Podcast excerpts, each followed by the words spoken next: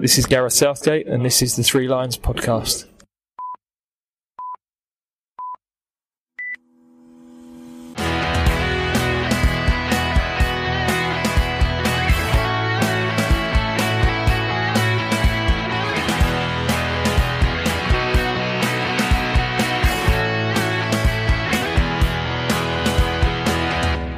Hello there, and welcome to episode 41 of the Three Lions podcast. My name is Russell Osborne.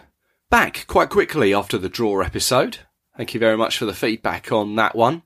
Now, I thought I'd start with almost an any other business before we crack on with this episode.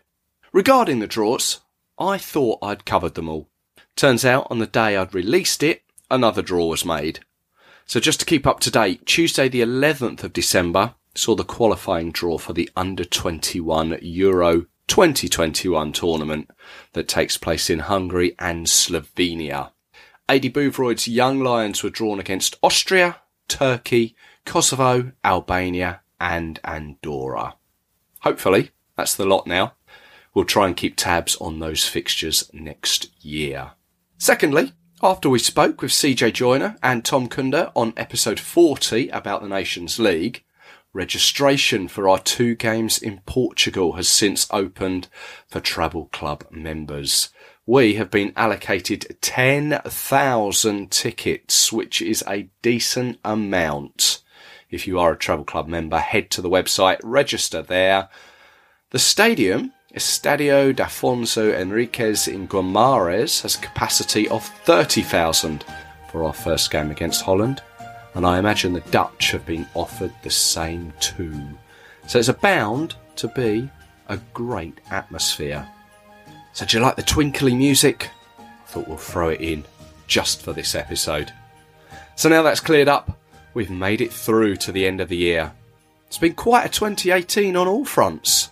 So I thought we'll take a look back over it.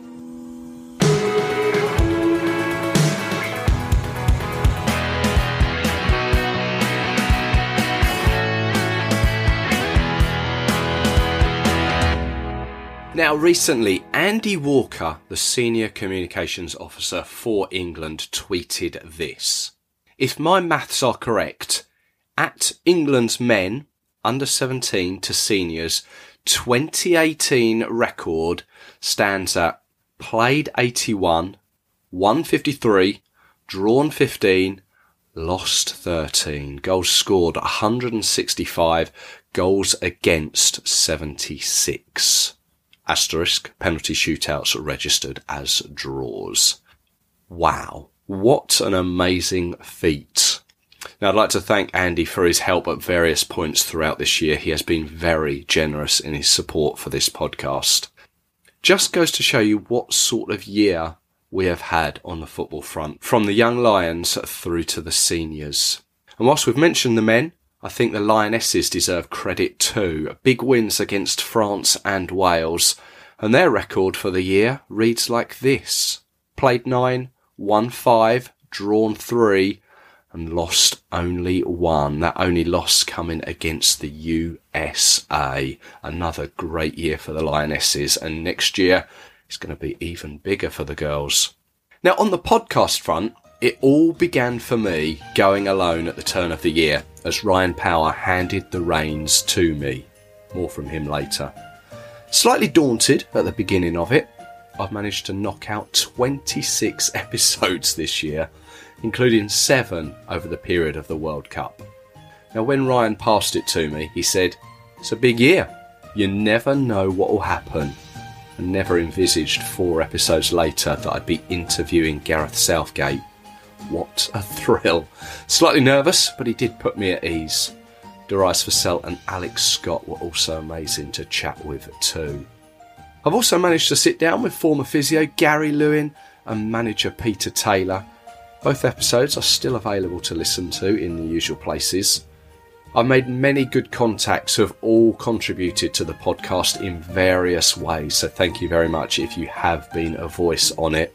I've also been a guest on Talksport Love Sport, and my local BBC station, Three Counties, all through this podcast. And the year has culminated in an appearance on the BBC's Sports Personality of the Year. I know. If you'd have said to me at the start of the year that that would all happen, I would have politely told you to uh, go away. I'd have also said the same thing if you'd have told me England would make it to the semi finals of the World Cup. It really did happen.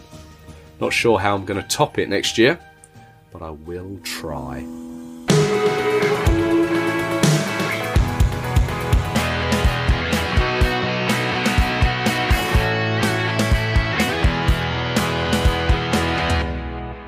Now, I'd like to welcome to the podcast once again. It's, it's David Naylor from EnglandStats.com, who last joined us on episode 33, which was ahead of the, the Spain and Switzerland home games. Davey, how are you? Very well, Russell. How are you? Nice to speak to you again. Yeah, all good, thank you. All good. England remained in fifth place in the, the latest new rankings. Last time we spoke, you were you were keen on on the new format the rankings were going.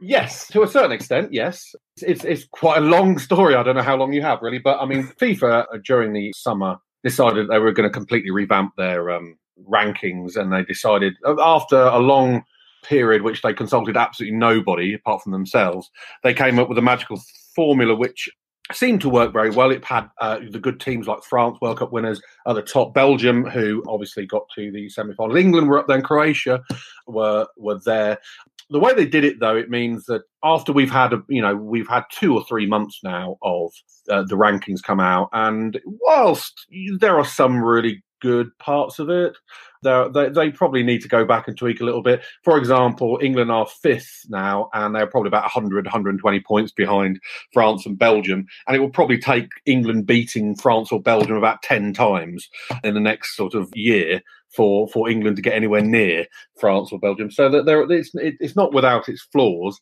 I must admit, but it's certainly better than what it was. The old system allowed teams to that didn't play friendlies to to keep a exaggerated position. Um, you you you were penalised effectively for playing a friendly because it didn't um, have enough ranking points because your your score was averaged out over the amount, amount of matches you played over a year. If you played a friendly or two friendlies or three friendly, your score would automatically because of the averaging go down. So those teams that didn't play friendlies, you know, stayed at the top of the rankings. But they sorted that out now. It's kind of like a, a, a nil sum um, game game, really, where points are exchanged uh, depending on rankings. Uh, so it's a little bit better. And England are indeed fifth. They're just a few points behind Croatia, in, still in fourth, with Brazil and then Bel- uh, France, then Belgium still at the top. So if, hypothetically speaking, and keep my fingers crossed, we were to win the Nations League next year, would that see us go up a couple of spaces, or would we have to hope that Croatia um, it could. I mean, now this is the great thing about um, this Nations League. Now, now we were we were umming and ahhing about um, when we spoke back in October about whether this Nations League was actually a good thing, and I think the consensus was it. It's a new tournament. It's a fledgling tournament. We'll have to give it a bit of time. But after watching the game against Croatia, where at Wembley, where in the space of 10 minutes, Croatia were going through, England were being relegated. And then when England equalised, Spain were going through. And then when England got the winner, England were going through and Croatia got re- relegated all in 10 minutes. Uh, this new fledgling tournament actually had a, you know, at a certain point was, was quite good fun. And also what it meant was that now England, of the four teams that have qualified along with Portugal, Switzerland and the Netherlands, are the highest ranked team left in this competition and therefore technically the favourites. But sadly, the Nations League ranking points are the same as European Championship qualifiers. So, whilst we're playing the Nations League in next June, the finals, all the other teams that aren't playing the Nations League are playing uh, European qualifiers, and they are the same amount of points. So, I very much doubt England will probably, if they do well, before then will probably go up into fourth position above Croatia, but I, I can't see them challenging Brazil in third or even France and Belgium. They're, they're miles off. And the way this new system works, it makes it very difficult to, to and, unless you're the World Cup and, and, and, finals tournaments, you know, like the European finals or the or the Confederations Cup, they have lots of ranking points exchanged, but um, it's going to be quite difficult for England. But but they're, they're going in the right direction. Let's just say. Okay. EnglandStats.com. How's how's the website been going? Uh, very well, thank you very much. I'm I'm adding new bits all all the time. One the, one interesting thing that happened back in October was when England had a remarkable victory against Spain in Seville, a three 0 up at half time, which is it's quite a staggering result. Really, it's one probably one of the best um, England results uh, for quite a long time, especially an away result. What makes it even more interesting? It was one of the youngest teams for forty years average age of the starting 11. And it occurred to me that um, one of the things I don't have on there is you can't actually search by starting 11. So I, I added that very quickly after that game because a lot of people are asking me. Um, How easy was that to do? Oh, it's the, well, the database is quite a quite a big database. All I've got to do is just put in uh, the right parameters and get it to spew out the right results. Really, all you got to do is do a do a basic search, really. But it's just the web, getting the website to do it. But the interesting thing I found out because everybody was everybody was asking me, so is this the youngest team ever? And it's not even even in the top twenty of youngest teams. Don't forget when international football started in the 1870s, most people were young twenties. Yeah. So, but this is most definitely the youngest team. That that's that team that beat Spain was the youngest team in 40 odd years. And the, the next young, the, the, one before that was actually the last time England won in Spain. Again, was it really? Yeah, 40 years ago. Yeah. So quite, quite ironic. I don't know if ironic. Coincidence. But it was a nice coincidence. But what was the score back then? Oh gosh, now you got me on the spot now. Um, um, ask me another question. I'll come back to with that statistic at some point. Okay, you, you, let me know as and when. Go on. Uh, as it's a Christmas come, New Year, looking back over the uh, over the past year, 2018. I was going to hopefully you can give us some some stats we can get our teeth into Absolutely. I mean, I've got some uh, 2018 stats. Um, 2018 has been an extraordinary year for England football, um, the England national team. That they have surpassed quite a few records and matched quite a few matches. They, they played 17 matches in 2018. That's the most since 1966, the World Cup winning year of 1966. And don't forget, Alf Ramsey had his team play a load of friendlies prior to the to the World Cup that year. They they played about 10 friendlies. Don't wow. forget, you know, most of the games that they played that year were friendly because they weren't qualifying for anything. Of course, they were hosts, but, yeah. Uh, yeah, I think I think in 66 they, they played around about 17, 18 times. So it is. And also what makes it more interesting is that they have most of those games were competitive games. 11 of them were competitive. And that's the most since 1982 we, they did play 11 competitive games in 1993, but, but some of those games were called the United States Cup, which Oh yes. Well, there was a cup involved, so I guess in a way there was a bit of competition. You know, they were nothing more than real friendly, so I think we can discount that. So yes, most um, competitive games and the most wins in the year. They won ten games in 2018, and that's the most since 1986 during the uh, World Cup in Mexico, and the most goals as well since '82. 28 goals England scored. Okay, um, and Harry Kane am I right in saying he got the most since Gary, you know, a calendar year since Gary Lineker? Was that right? I have that stat with me, but I do believe I did look that up uh, a couple of days ago, and yes, it's something like the, the most goals in a calendar year since Gary Lineker uh, did it in, I believe it was late 80s. I can't remember exactly which year. Yes, it's nice. been a long time. Yeah, he's he's done well, Harry Kane, hasn't he? Although uh, he five, five of those, I think, came at the World Cup, and two well, one came against Croatia, and I'm gonna struggle with where the other one came. The other one came. Oh, now you've got me on the spot. Now, well, actually, the one against Croatia was his first for for seven games. He hadn't scored since the second round match against Colombia. He scored. He, he scored one against Nigeria in a friendly in June, and then two against yes, a hat trick against Panama, and then he scored against Colombia. But then he was very. He hadn't scored since till he got that toe tapper in against Croatia, which was um, but a, a, a, nice way to round the year off in a yeah. way. What what else have you got? To answer your question earlier, it was 31 years ago that um, England beat Spain. Um, it was 4 2. Was that Gary Lineker's four goals? Gary Lineker's four goals, yes. Whilst he was eight, yeah, whilst he was playing in Spain for Barcelona, I believe, in, in Madrid. Uh, it was the last time time we beat Spain in Spain. In fact, actually, it was the last time that England actually scored a goal in Spain. That doesn't count against Andorra because we did play a couple of games in Barcelona against Andorra. So technically, they were in Spain. Yeah. They were moved to Barcelona to accommodate the, the larger England crowd, but they were technically home games. So, yeah.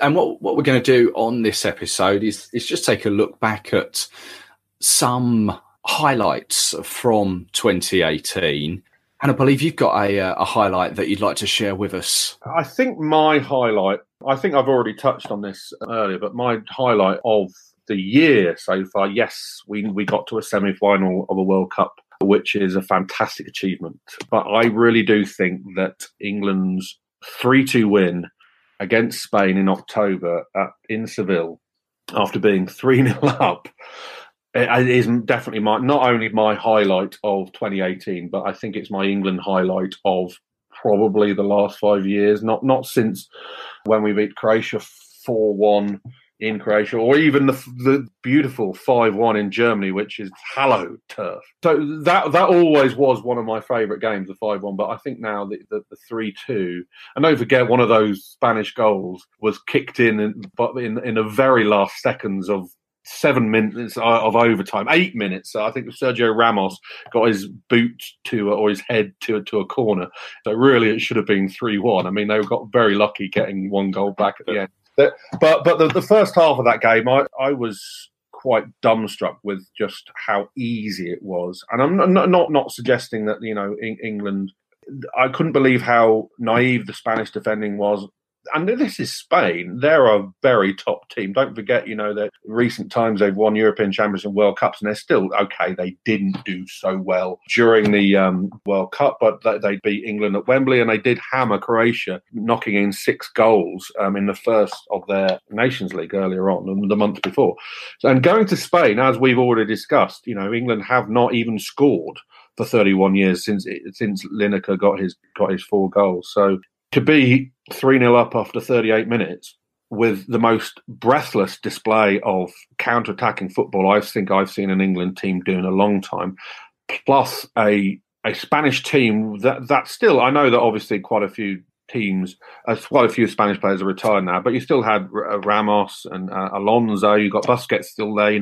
De Gea was was helpless in goal. He, has been absolutely awesome for, for Manchester United, but he, he, seems to when he puts his international gloves on, it doesn't seem to be doing so well. So they they they didn't know what to do. They really didn't know what to do. They, they rallied in the second half and got two goals back. The starting eleven, you got Pickford, Trippier, Chilwell, Dier, Gomez, Maguire, Barkley, Winks, Kane, Sterling, Rashford was the starting eleven, and then coming on was Walker, Alexander Arnold, and Chalobah with Sterling uh, scoring two, which and that was very beautiful as well because Sterling's always been criticised for quite a long time for not scoring too many goals. I think he works tirelessly hard, but he doesn't always them in as much as he should. So it's nice to see him get a couple there as well. So that's my that's my game of 2018.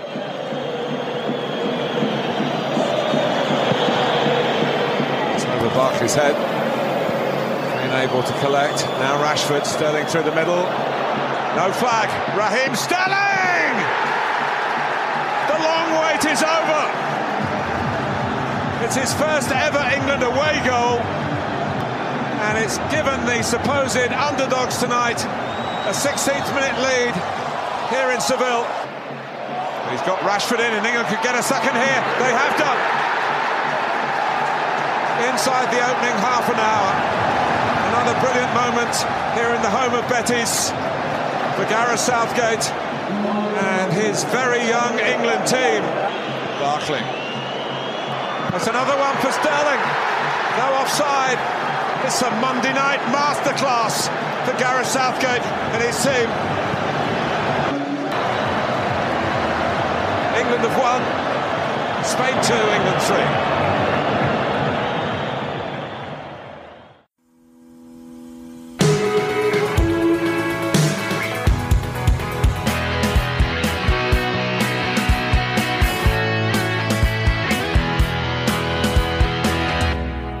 Hi, Russell. Ryan Power here, former host of the Three Lions podcast, and may I say, what a sterling job you've done of taking on to the next level in 2018. Thank you for asking me. For my opinion, it's been a great year, hasn't it, this year, with so many highlights to choose from. In previous years, we might have struggled to come up with even one, but this year there have been so many course, the World Cup, Harry Kane winning the Golden Boot, maybe even Spain away more recently. But I'm going to go a little bit left of centre and I'm going to say my highlight for the year was England 2, Sweden nil, or actually just after England 2, Sweden nil, because I felt that there was a real feeling of God, we might actually go on and win this competition the way it's panning out. There's a real sense of belief like never before across the country. Of course, it only lasted for three or four days, didn't it, before we were unceremoniously dumped out by Croatia. But what a feeling that really was. I don't think as an England fan I've ever felt like that before. Of course, I've always had blind optimism, as so many England fans do, but I think so many felt that actually the way that the draw was panning out, that it really, really might have happened for us. Long may that uh, feeling come back again. It's been an incredible, amazing year 2018 that will go down in the annals of history for England. And let's hope that it's something that we can continue to build on. Cheers, Russ. Keep up the good work. Who's on the end of it? England are on the end of it, and it is Maguire. Harry Maguire's first international goal. It's another set piece which comes off the Gareth Southgate's team. Oh, it's into a useful area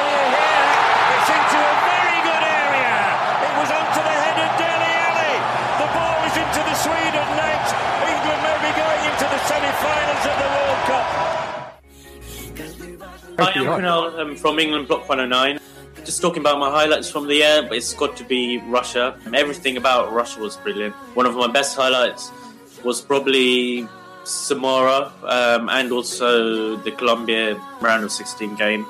Round of 16 game against Colombia purely because the joy and the feeling we felt after winning in pen- penalty shootout we'd never felt before.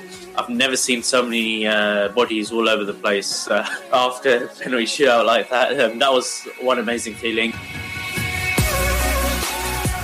Overall, from the tournament, um, I think my strongest highlights in general would be Samara, purely because that was a brilliant place. We had a few days in the sun on the beach. Uh, people were nice there and then the moment when we won the quarterfinal, going on to the semi-final again, that feeling was just amazing. To share it with so many friends and um, others who had travelled out there, that, was something special. Um, that you know that can't really be uh, replicated in any other form. That was that was one of the best moments. Yeah, it was brilliant. It's Dom Smith, 18 years old, writer of EnglandFootball.org. So my highlight is definitely the England versus Colombia penalty shootout on the 3rd of July at the World Cup. Uh, and there are some reasons for that. I think, frankly, I don't think we played that well, actually. I don't think there was a particularly good midfield link. I felt like Lingard and Ali, who was supposed to be the creative player that all the pundits are crying out for, really only got on the ball in this game uh, on the wings, filling in for the fullbacks, and weren't really able to transition from the Henderson and later on Dier route all the way through to Kane very well. I think this is the best highlight for me because frankly the best sides win when they don't play well and I don't think we I don't think we did play well but we ground out the result. Uh, we won in the face of much adversity. You know, Colombia had poor discipline, very poor discipline. There was the Wilmar Barrios headbutt there were many fouls. There was the uh, scraping of the of the penalty spot before Harry Kane's penalty, which was a very calm penalty, by the way. Of course, the last minute equaliser. So they had to come back from quite a lot of heartache, really, in that game. It was practically an away game too, which is also worth noting because of the um, sheer number of Colombia fans that turned up. I mean, forty thousand, something like that, which is a ludicrous number for a match being held in not in a different country but in a different continent to them but I think Gareth Southgate helped his players own the penalty shootout process. I think they absolutely did own it. All of the England penalties were exemplary, including Jordan Henderson's, by the way, which didn't go in. And it's the night where heroes were born, and they were born. Eric Dier. with his, uh, okay, maybe the worst of the five penalties, but you know what? The goal he needed to save it, and he didn't. Trippier banged it in the top corner. Jordan Pickford, of course, excellent, excellent save and we ended our dreadful run, our dreadful, dreadful run of penalty shootouts. I think we previously had seven, one victory, and that was in the European Championships against Spain before we then lost another one in the next round with Gareth Southgate missing. And he's the man that got it all wrong 20 years ago, 22 years ago, and he's the man that put it right this time. It was our first World Cup penalty shootout victory, and there we go. It happened against Colombia in the round of 16 and we went on to achieve pretty good things in that tournament. The World Cup, of course, an easy victory over Sweden, made them look very average, which they're absolutely not, by the way. So my highlight for facing so much adversity and grinding out the result, like I'm sure, maybe not this year, but a normal Germany or a Holland or a, a an Italy would certainly do. We've got to be playing like them and getting results like them in big big matches if we want to be an elite nation. And uh, against Colombia, that night, we certainly did. England's first match in the knockout stage at this World Cup ends in a 1-1 draw. Colombia won, England won after extra time. And you know what that means? It's penalties for England. Harry Kane up to the ball, right-footed, drives it low and in. Rashford. And he's ready now. He moves round to his left and then up to the ball, and he hits it firmly and powerfully past Ospina's dive to his right. Henderson next for England. Here he goes. Jordan Henderson. It's saved, and it's advantage Colombia. This is Uribe who's going to take this, and he's hit the crossbar. Kieran Trippier must score this. Yeah, Excellent penalty. Swept it right footed high up to Ospina's right and into the net. Carlos Bacca, the 31 year old. Up he comes. It's saved. He got a left arm to it, and it's advantage England now. This is the moment. It's Tottenham against Arsenal. Dier against Ospina. He scores! England have won the penalty shootout for the first time in a World Cup. They're through to the quarter-finals. Off they go to celebrate. CJ Joyner, my moment of 20, 2018, it's a year full of moments, wasn't it? Mainly highs, to be honest from the Trippier's free kick, you know, we'll forget about what happened after that, to a penalty shootout win, just getting through to a semi final of a World Cup. But for me, the highlight of the whole year was it was a bit of an odd one. Ramos scoring late on in injury time, picking up. I think he, I think he picked up the ball he, but he sprinted back to the halfway line, thinking, "Yeah, yeah, we can do this." And then the ref blew his whistle. As the ref blew that whistle, that was the highlight for me of the whole of the whole year. Just the fact that it was Ramos as well, and how how annoyed and angry he was uh, that he did that. Even though I think the ref played another minute or two minutes more than what he should have done, really, in the first place, anyway. So yeah, that that's my highlight of the year. My name's Richard Laverty. I'm a women's football writer and journalist. Um, my highlight of 2018 was England qualifying for the World Cup in Wales. It was a game I was at covering live. It was a absolutely fantastic atmosphere. It was an atmosphere that I've never really experienced before in women's football in this country. The Wales fans were fantastic. The England fans were fantastic. It was a real I think it was a, a, big turning point for women's football in Wales, particularly to fill out the stadium, to have an atmosphere like that. And it was a fantastic occasion, fantastic game. And England came up trumps in the end, winning 3 0, but it wasn't without Wales pushing them all the way and trying as hard as they could and, and for where they've come from. Taylor was in there, goalkeeper sprawls, Curly square, Duggan, 1 0 England, the deadlock is broken. It was a fantastic effort, but yeah, I think on a personal level to be at that game and, and to witness that and the whole build up to it as well, two British teams going head to head for what was basically a, a winner takes all situation. If Wales had won, um, they'd have qualified for the World Cup for the first time ever. In the end, England won, and, and Wales unfortunately didn't even get a playoff, which you know says it all for about what was at stake. And Here's uh, Lucy Bronze, lob it back. Jill Scott with the header. England have a second. yeah, just overall, it was a fantastic occasion, brilliant night under the lights at Newport, um, and England ran out 3 0 winners comfortably. And I think we'll hopefully have more highlights next year at the World Cup. But for 2018, that was my highlight.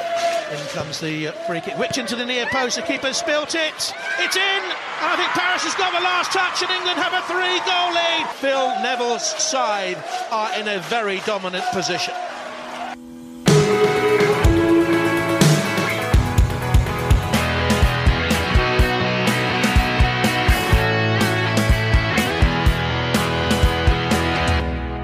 Some great memories there. Thank you to Ryan Power, Dom Smith, Kunal Sapat, CJ Joyner, and Rich Laverty for contributing there.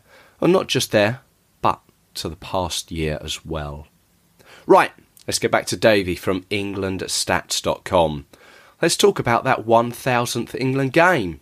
Now, this was recorded before our Euro 2020 fixtures were announced, and Davey has since tweeted that our home game against Montenegro on the 14th of November will be our 1000th game.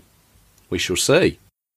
The, the other interesting thing which will happen sometime next year will be England's thousandth game. Well, We did touch on this last time we talked. That will happen. We're up to 991. The Croatia game was 991, so we've got nine more to go. So You would think that they would make a big deal out of the thousandth game, but what with the, the fixture schedule, I don't think they're going to be able to do that, are they? No, I don't think so. It will probably be sometime this time next year, about October 2019. It will have to be a, a qualifying game, unless they can shoehorn in a friendly against. It would have to be against Scotland, I guess, being because obviously the first international and, and the biggest rivalry, and the, the very first international rivalry, England and Scotland. So it would have to surely be against them. But I don't think they can because all the fixture list is completely full. Uh, But they- we, they- we they- are the first team to reach a thousand games, aren't we? We are indeed. Yes, I think So um, FIFA would surely, surely want to to have some sort of celebration. um, the, the Brazil and Argentina are not too far behind, but they have the old. They have the longest running. Right. Well, no. Well, England. England. So England Scotland have the oldest running rivalry. 1872, the very first international game, a very drab nil nil uh, in Partick um, was the first game. Very boring nil nil, and so that thick fixture has been going, but of course it only went until in, in the guise of the British Home Championship till 1984, and then then very sporadically since then. Brazil and Argentina have, certainly they play each other every year, you know, in, in various tournaments. So I mean, they certainly played a lot more. But it, but it, yeah, it's it's England will be the first team to get to a thousand games, thousand official games. It's quite interesting times coming up. I mean, I'm I'm quite a it's quite a good time to be an England fan. I think. I mean, I remember the heady days of '86 World Cup and the 1990 World Cup. I remember the really poor days of not qualifying for the for the '94 World Cup and then. You know, not qualifying for the 2008 European Championship and, and the Wally with the brolly. It's rather a nice time to be an England fan. I think quite enjoying this, and I'm quite I'm enjoying doing the website as well. You have to remember that. You I think my darkest hours, you know, like the day after England had lost to Iceland in the Euro 2016. Imagine having to sort of like put in all the stats for that game. You're thinking, I just don't want to do this at all. No. It's quite nice doing it now because, you know, England seem to be doing rather well. And, you know, the people are going around with the smiles on their faces, playing great football and having a great time. And, and what's more, one of the youngest teams England have had for a long time. So the future is very, very bright, I think. The footballing gods are looking kindly on Gareth Southgate. Things are going the right way, and, and you know you know when you're, for example, a team at the bottom of the Premiership and you just can't get a win, and, and all the luck goes against you. Like what happened with Steve McClaren, you know, during that game against Croatia. You know, everything happened, everything went wrong. It was all about his umbrella, or it was all about the. It was because there was a American football game played on there at Wembley the week before, and and the mud was, you know, it was raining and it was terrible, and that was the problem. So you know, there's always excuses, and I think you know, if you, if you've got luck, and I think if you've got things go right for you, people are, uh, tend to forget about the rubbish stuff, to be honest. And and that's what's happened with Gareth. You know, he seems to maybe he creates his own luck. And to be honest, good luck to him. You know, so maybe maybe that's the way forward. Maybe England should be more lucky than they should be more skilled. Maybe they might get through more tournaments. I mean, I, I done a lot of luck during the last World Cup, so may, maybe that is a factor. Maybe that's what, what we should do. But yeah, we are we are due our slice of luck. I think that's true. That's true. That is very true. I think also what Gareth has brought to to the England team is also savviness outside that. You know, being creating luck, creating their own situation. And I say the football gods seem to be smiling on, on England right now, and the future is very bright. And the path forward to new tournaments and how those tournaments could open up is vastly different now, simply because of the way, the different way that they've started to play and the advantages of winning games. One interesting stat to finalise the England Croatia game was the first time that England were trailing with 20 minutes to go of a competitive match and then won the match since they beat Cameroon in Italia 90. Really? That's an interesting. I can't say that it's my stat. Somebody else found this out. I'd, I'd have confirmed that it is true. Since Cameroon in 1990 World Cup, England being trailing, but um, and then won in the last 20 minutes. Wow, there you go. Quite specific to be in the to be trailing and then winning in the last 20 minutes. Yeah. Davey, thank you very much. Not a problem, my friend. Not a problem. Oh, wish you a happy Christmas. Oh, yes, absolutely. And, and all your um, listeners, happy Christmas as well. Oh, very kind. And uh, yeah, all, all, the very best for the new year. And, and we'll catch up in 2019. Right, take care now. Bye.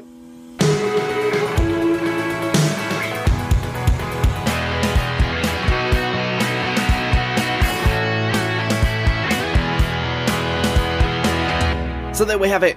Thank you for listening. I hope you've enjoyed it. Thank you to all who have listened over the past 12 months, whether you're a long term listener or you've just found us. Please do spread the word. Like, subscribe, and review on your podcast channels, please. Now, I'm always open as to how to take the podcast forward. If there's anything you would like to hear or like changed, please drop me a line. You can find us on Twitter at Three Lions Podcast and also search on Facebook, you'll find us on there. We are on iTunes, Spotify, SoundCloud, and also at www.threelionspodcast.com. In the meantime, I'd like to take this opportunity to wish you a Merry Christmas and all the very best to you, your family, your friends, and of course, Gareth Southgate in 2019. Here's to lifting a trophy next year.